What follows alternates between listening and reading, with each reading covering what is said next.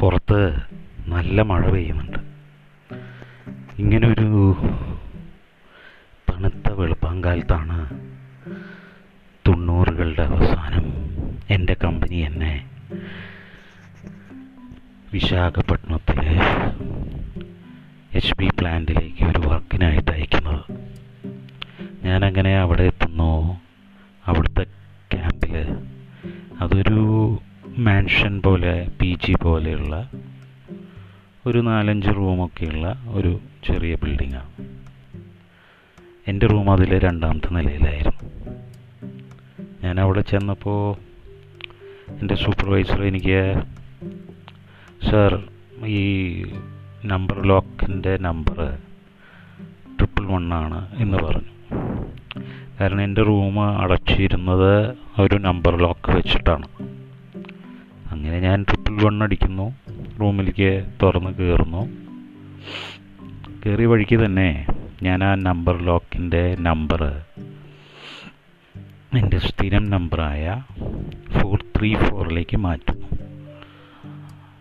കാരണം triple one തന്നെ വെച്ച് ലോക്ക് ചെയ്ത് കഴിഞ്ഞാൽ അതിപ്പോൾ എല്ലാവർക്കും അറിയുന്നതല്ലേ? അതുകൊണ്ട് റൂമിന്റെ സേഫ്റ്റി ഞാൻ എപ്പോഴും നോക്കുന്നതാണ്. അത് ഇത്തരത്തിൽ ക്യാമ്പുകളിൽ മാത്രമല്ല ഞാൻ പുറത്തു പോകുമ്പോൾ ഒരു ലോഡ്ജിൽ റൂം എടുക്കുമ്പോഴും ഒക്കെ തന്നെ ആ റൂമിന്റെ സേഫ്റ്റി എപ്പോഴും ഞാൻ ഒന്ന് ചെറിയ രീതിയിൽ മെഷർ ചെയ്യാറുണ്ട്. ഈവൻ ഡോർമെട്രിയിൽ റൂം എടുക്കുമ്പോൾ പോലും മൊബൈലൊക്കെ പോയിട്ട്. അവിടെ സേഫ് ഉണ്ടോ? സേഫിന്റെ ലോക്ക് എങ്ങനെയുണ്ട്? ഇത്തരം സേഫ്റ്റി കാര്യങ്ങളൊക്കെ ഞാൻ നന്നായി നോക്കുന്ന ആളും കൂടിയാണ്.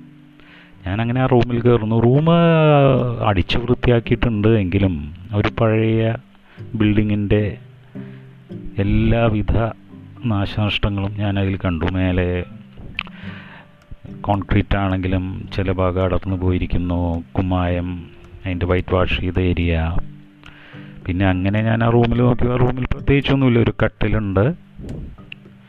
ഒരു ബെഡുണ്ട് പുതിയൊരു ബെഡ് അതിൽ മേടിച്ച് വെച്ചിട്ടുണ്ട്. അത് നമ്മളുടെ സൂപ്പർവൈസറും അല്ലെങ്കിൽ ലേബേഴ്സൊക്കെ കൂടി മേടിച്ചായിരിക്കും. അവിടെ അവിടെ വന്ന സമയത്ത്. അവർ വന്നിട്ട് ഒരു രണ്ടാഴ്ച എന്തേ ആയിട്ടുള്ളൂ. പിന്നെ ഞാൻ ഇങ്ങനെ കണ്ണോടിച്ചപ്പോഴാണ് ഒരു വലിയൊരു ചിത്രം ആ റൂമിലുണ്ടായിരുന്നു വലിയ ചിത്രം എന്ന് തന്നെ പറയണം. കാരണം സാധാരണ ഒരു ചിത്രം ഒരു ഫോട്ടോ ഒരു വാളിൽ ഹാങ് ചെയ്യുന്നത് മാക്സിമം പോയ ഒരു സ്കെയിലിന്റെ നീളമോ വീതിയോ ഒക്കെ അല്ലേ കാണും? മുപ്പത് സെന്റിമീറ്റർ ഒക്കെ അല്ലേ കാണുള്ളൂ. പക്ഷേ ഇത് ഏകദേശം ഒരു എഴുപത്തഞ്ച് എൺപത് സെന്റിമീറ്ററുള്ള ഒരു സ്ക്വയർ ചിത്രമായിരുന്നു ആ റൂമിന്റെ ഭിത്തിയിൽ തൂങ്ങിക്കിടന്നിരുന്നത് ഞാൻ ആ ചിത്രത്തിൽ കണ്ണോടിച്ചപ്പോൾ അതിലൊരു പഴയകാല രാജാവിന്റെ പോലത്തെ ഉള്ള രാജകീയ വസ്ത്രമണിഞ്ഞ ഒരു ലേഡി ഒരു പോട്ടും എടുത്ത് നിൽക്കുന്ന ഒരു ചിത്രം ഒരു കുടം കയ്യിൽ. നിൽക്കുന്ന ഒരു ചിത്രമായിരുന്നു അത്. പഴയ രാജ്ഞിമാരോ അല്ലെങ്കിൽ രാജസദസ്സുമായി ബന്ധപ്പെട്ട എന്തോ ഒരു ഇതാണ് എനിക്കത് ഒറ്റ വീക്ഷണത്തിൽ തോന്നിയത് അത് വരച്ച ചിത്രമാണ് എന്നാണ്. ഒരു ഒറിജിനാലിറ്റി ഒക്കെ കുറവായിരുന്നു.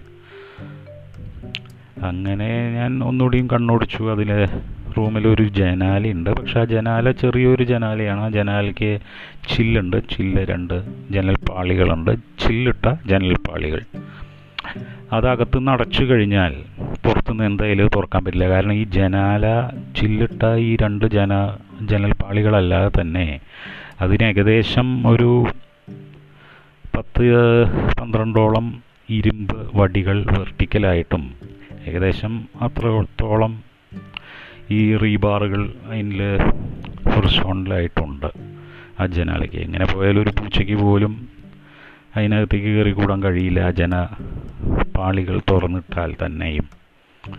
അത്രയും സെക്യൂരിറ്റി ഉള്ള ഉള്ളതായി കണ്ടപ്പോൾ എനിക്ക് നല്ല ആശ്വാസം തോന്നി. അങ്ങനെ ഞാൻ എത്തിയത് ഒരു ഏഴ് എട്ട് മണിക്കാണ്. ഞാൻ പുറത്തുനിന്ന് ഭക്ഷണം കഴിച്ചിട്ടാണ് വന്നത്.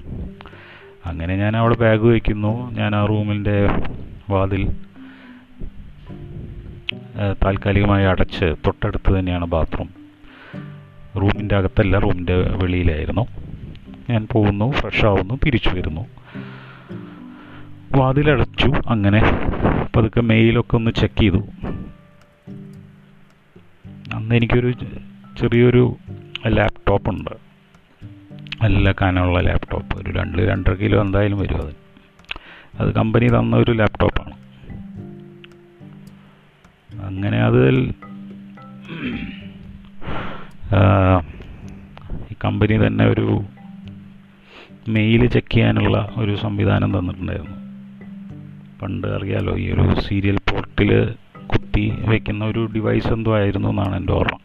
അങ്ങനെ ഞാൻ അങ്ങനെ സ്പീഡൊന്നും ഉണ്ടാവില്ല പണ്ടത്തെ മെയിലല്ലേ പണ്ടത്തെ നെറ്റ്വർക്കല്ലേ ചെറിയൊരു നെറ്റ്വർക്കേ അതിലും കാണുള്ളൂ. ഞാൻ അങ്ങനെ അതെല്ലാം ചെക്ക് ചെയ്തു പ്രത്യേകിച്ചൊന്നുമില്ല. അങ്ങനെ ഞാനത് ക്ലോസ് ചെയ്തു ഞാൻ പതുക്കെ വന്നു. നല്ല ക്ഷീണം തോന്നി യാത്രാ ക്ഷീണമൊക്കെയാണ് ഞാൻ അങ്ങനെ റൂമിൽ എന്റെ ബാഗ് തുറന്ന് അതിൽ നിന്നൊരു പോപ്പ് എടുത്ത് അങ്ങനെ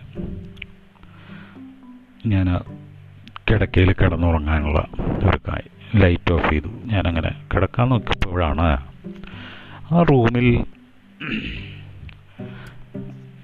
ഒരു സ്മെല്ല് വരുന്ന പോലെ എനിക്കൊരു ഫീൽ ചെയ്തു.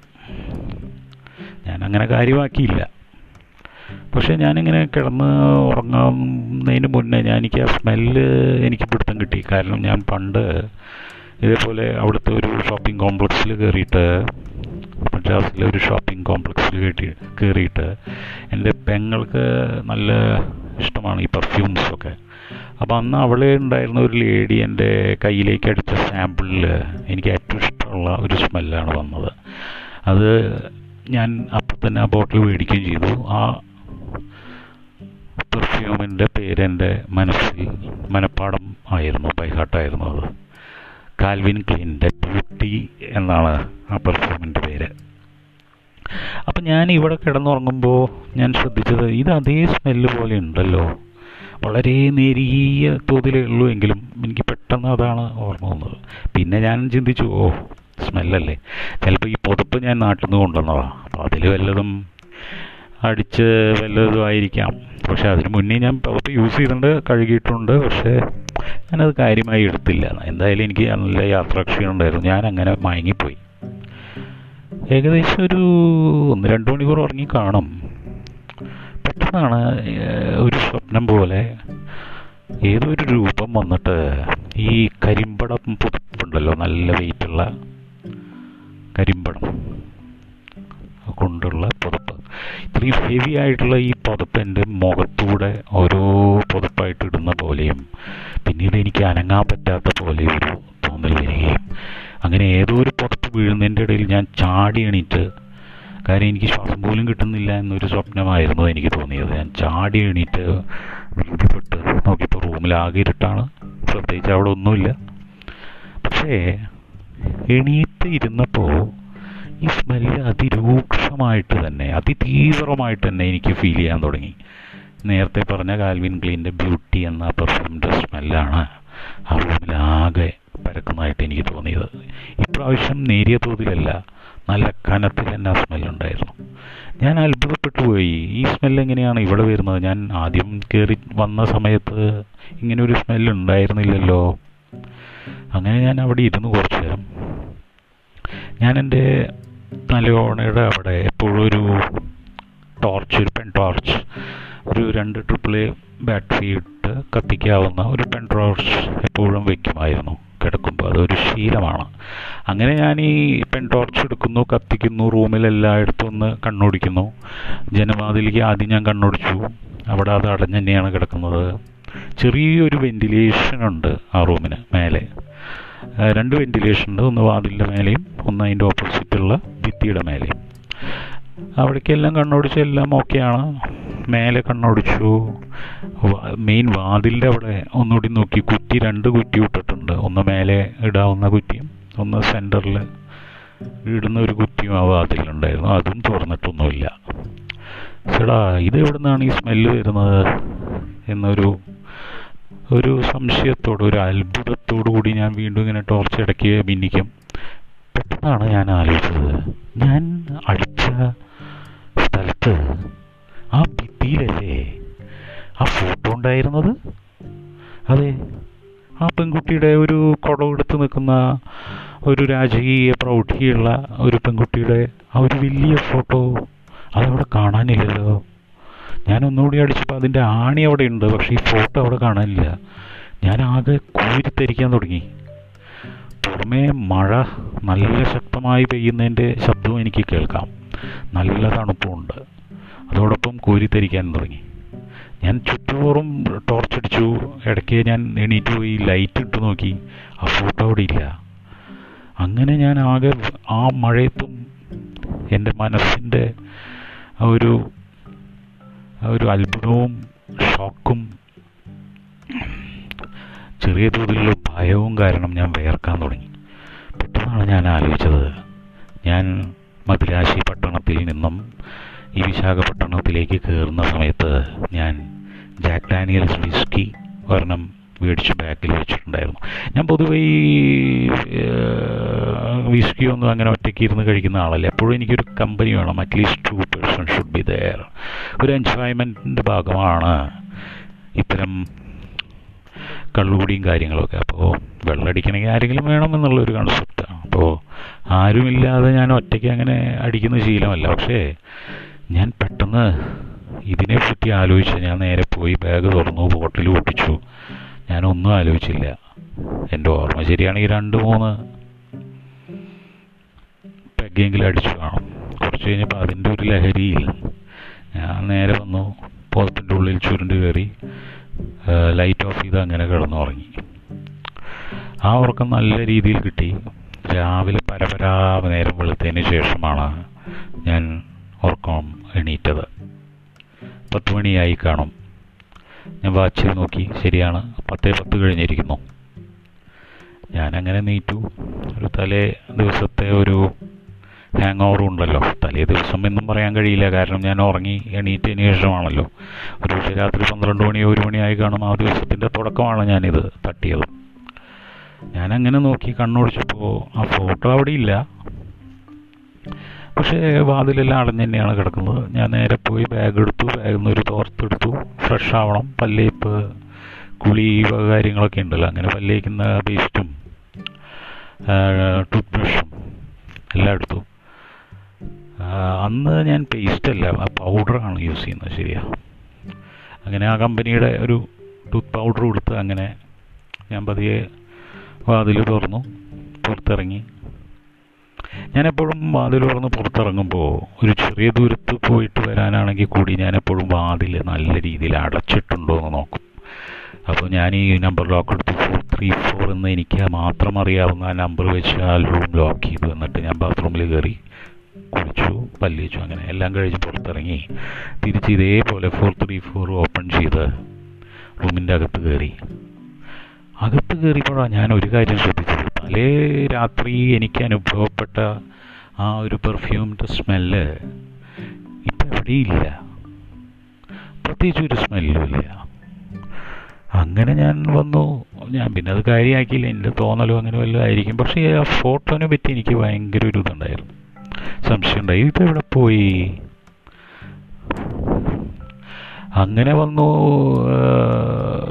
റൂമിൽ കയറി പിന്നെ ഞാൻ പതിയെ അന്നത്തെ ദിവസം വർക്കിന് ഇറങ്ങി. അങ്ങനെ രാത്രിയായി അന്ന് വന്നപ്പോൾ. സൈറ്റിൽ നിന്ന് വന്ന എന്റെ റൂമിന്റെ വാതിൽ ഞാൻ തുറക്കാൻ നോക്കിയപ്പോൾ ഞാൻ ഫോർ ത്രീ ഫോർ അടിച്ചിട്ട് ആ വാതിൽ തുറന്നില്ല. ആ ലോക്ക് തുറന്നില്ല. നമ്പർ ലോക്ക് ഓപ്പൺ ആവുന്നില്ല. ചേട്ടാ ഇതെന്ത് ഗതികേട്? ഞാൻ വീണ്ടും വീണ്ടും അത് തിരിച്ചു നോക്കുന്നുണ്ട് ഓപ്പൺ ആവുന്നില്ല. ഒരു രക്ഷയില്ല. ഞാനങ്ങനെ പെട്ടെന്ന് ആലോചിച്ചു ഇനി വീണ്ടും ഇത് വൺ വൺ വൺ എന്ന് പറഞ്ഞാൽ അന്ന് സൂപ്പർവൈസർ പറഞ്ഞ അതേ നമ്പറിലേക്ക് പോയോ? എന്നറിയാൻ വീണ്ടും ആ നമ്പർ ഇട്ട് നോക്കി അതിലും തുറക്കുന്നില്ല. ആകെ ഗതി കെട്ടുപോയല്ലോ എന്ന് ഞാൻ വിചാരിച്ചു. കാരണം സമയം ഏകദേശം എട്ട് മണിയായി. ഭക്ഷണം കഴിച്ചിട്ടാണ് ഞാൻ വന്നത് അപ്പോൾ വന്ന് കയറി കിടന്നുറങ്ങാം എന്ന ലക്ഷ്യത്തോടു കൂടിയാണല്ലോ വരുന്നത്. ശകലം ക്ഷീണമുണ്ട് വർക്കിന്റെ. ആ സമയത്ത് പെട്ടെന്ന് പുറത്ത് ഇടിമിന്നലും മഴയും തുടങ്ങി. നല്ല മഴ. ഇടയ്ക്ക് മിന്നലിന്റെ വെളിച്ചം അകത്തേക്ക് വരും. അവിടെ പെട്ടെന്ന് അന്ധകാരമായി. കാരണം കറണ്ട് പോയി. ഞാൻ നേരെ സൂപ്പർവൈസർ തൊട്ടപ്പുറത്ത് റൂമിലുണ്ട് അവിടെ പോയി അല്ലേ? ആ ബായ് കൈസായ എന്ന് പറഞ്ഞ് സംസാരിക്കാൻ തുടങ്ങി. അങ്ങനെ സംസാരിച്ചു വന്നപ്പോഴാണ് സൂപ്പർവൈസർ പറഞ്ഞത് നമ്മളുടെ ഇപ്പോൾ ഈ താമസിക്കുന്ന ഈ ഒരു പി ജി നമ്മളുടെ കമ്പനി എടുക്കാൻ കാരണം ഇവിടെ ഏതോ ഒരു മുറിയിലൊരു പെൺകുട്ടി നീലാംബരി റാവു എന്നായിരുന്നു അവരുടെ പേര്. അങ്ങനെ ഒരു പെൺകുട്ടി ഇവിടെ മരിച്ചു മരിച്ചിട്ടുണ്ട്. കൊല ചെയ്യപ്പെട്ടിട്ടുണ്ട്. അതുകൊണ്ടാണ് ഇത് ആരും താമസിക്കാതെ കിടന്നപ്പോൾ നമ്മളുടെ കമ്പനി ചോദിച്ചപ്പോൾ ഇതിന്റെ ഓണർ തുച്ഛമായ തുകയ്ക്ക് ആറ് മാസം ഏഴ് മാസത്തെ വർക്കാണല്ലോ നമ്മളുടെ. അതിനെ കമ്പനിക്ക് വിട്ടുകൊടുത്തത് എന്ന് പറഞ്ഞു. ഞാൻ പെട്ടെന്ന് ആലോചിച്ചു. ഇനി ആ പെൺകുട്ടിയുടെ ആ രൂപമാണോ? എന്റെ റൂമിലെ ആ ഒരു മുക്കാൽ മീറ്ററോളം നീളമുള്ള ഫോട്ടോയിലുണ്ടായിരുന്നത് ഞാൻ സൂപ്പർവൈസറുടെ അടുത്ത് പറഞ്ഞു എന്റെ റൂമിലൊരു ഫോട്ടോ ഉണ്ട് പക്ഷേ എന്റെ റൂം ഇപ്പോൾ തുറക്കാൻ പറ്റുന്നില്ല. നമുക്ക് എന്തെങ്കിലും ചെയ്യണം. അപ്പോൾ സൂപ്പർവൈസർ പറഞ്ഞു ഇനിയിപ്പോൾ ഒന്നും ആലോചിക്കാനില്ല. നമ്മളുടെ ഹാക്സോ കട്ടറുണ്ട് ഒരു മെഷീൻ ഓപ്പറേറ്റഡ് ഹാക്സോ തന്നെയുണ്ട്. അത് വെച്ചിട്ട് അത് അറുത്തിട്ട് റൂം തുറക്കാം. പൂട്ടാർത്ത് കളഞ്ഞിട്ട് റൂം ഓപ്പൺ ചെയ്ത് തരാം എന്ന് പറഞ്ഞ് ഏതായാലും സാബ് ഞങ്ങൾ ഭക്ഷണം കഴിക്കുകയാണ്. സാബും വന്ന് രണ്ട് റൊട്ടി കഴിക്കൂ ഞങ്ങളോടൊപ്പം. ഞാൻ പറഞ്ഞു ഞാൻ കഴിച്ചു. ഞാൻ ഫുള്ള് കഴിച്ചിട്ടാണ് വന്നത്. നിങ്ങൾ കഴിക്കൂ. എന്ന് പറഞ്ഞ് ഞാൻ പുറത്ത് വെയിറ്റ് ചെയ്തു. കുറച്ച് കഴിഞ്ഞ് അവർ ഭക്ഷണം കഴിച്ചു വന്നു. അപ്പോൾ ഈ സമയത്ത് ഞാൻ എന്റെ റൂമിന്റെ അടുത്തേക്ക് നടന്ന് നീങ്ങി. എന്നിട്ട് ഞാൻ ഈ നമ്പർ ഒന്നുകൂടി ട്രൈ ചെയ്യാം എന്നുള്ളതുകൊണ്ട് വെറുതെ ഒന്ന് തിരിച്ചപ്പോൾ കറക്റ്റായിട്ട് ആ റൂമിന്റെ നമ്പർ ലോക്ക് ഓപ്പണായി. ഞാൻ അത്ഭുതപ്പെട്ടു പോയി. ഇതെങ്ങനെ സംഭവിച്ചു? ഇനി എന്റെ എന്തെങ്കിലും ധൃതി കൊണ്ടാണോ അത് സംഭവിച്ചത്? പക്ഷെ അങ്ങനെ വരാൻ വഴിയില്ല. ഞാൻ ചുരുങ്ങിയത് അഞ്ചോ ആറോ പ്രാവശ്യം ഈ ഫോർ ത്രീ ഫോർ എടുത്ത് തിരിച്ചതാണ് എനിക്കൊന്നും അറിയില്ല. ഞാൻ അപ്പോൾ തന്നെ സൂപ്പർവൈസർ എടുത്ത് വിളിച്ചു. ഇല്ല നമ്പർ ഇത് തുറന്നു കേട്ടോ. എന്തോ സ്റ്റക്കായത് ആയിരിക്കണം. തുറന്നു. അപ്പോൾ ആ ടി കെ സ്വാമി എന്ന് പറഞ്ഞാൽ അവരങ്ങനെ അവരുടെ കിടക്കാനുള്ള കാര്യങ്ങളിലേക്കും കിടന്നു. ഞാൻ റൂം പതിയെ ഓപ്പൺ ചെയ്ത് അകത്ത് കയറി ലൈറ്റ് ഇട്ടപ്പോഴാണ് ആ ഫോട്ടോ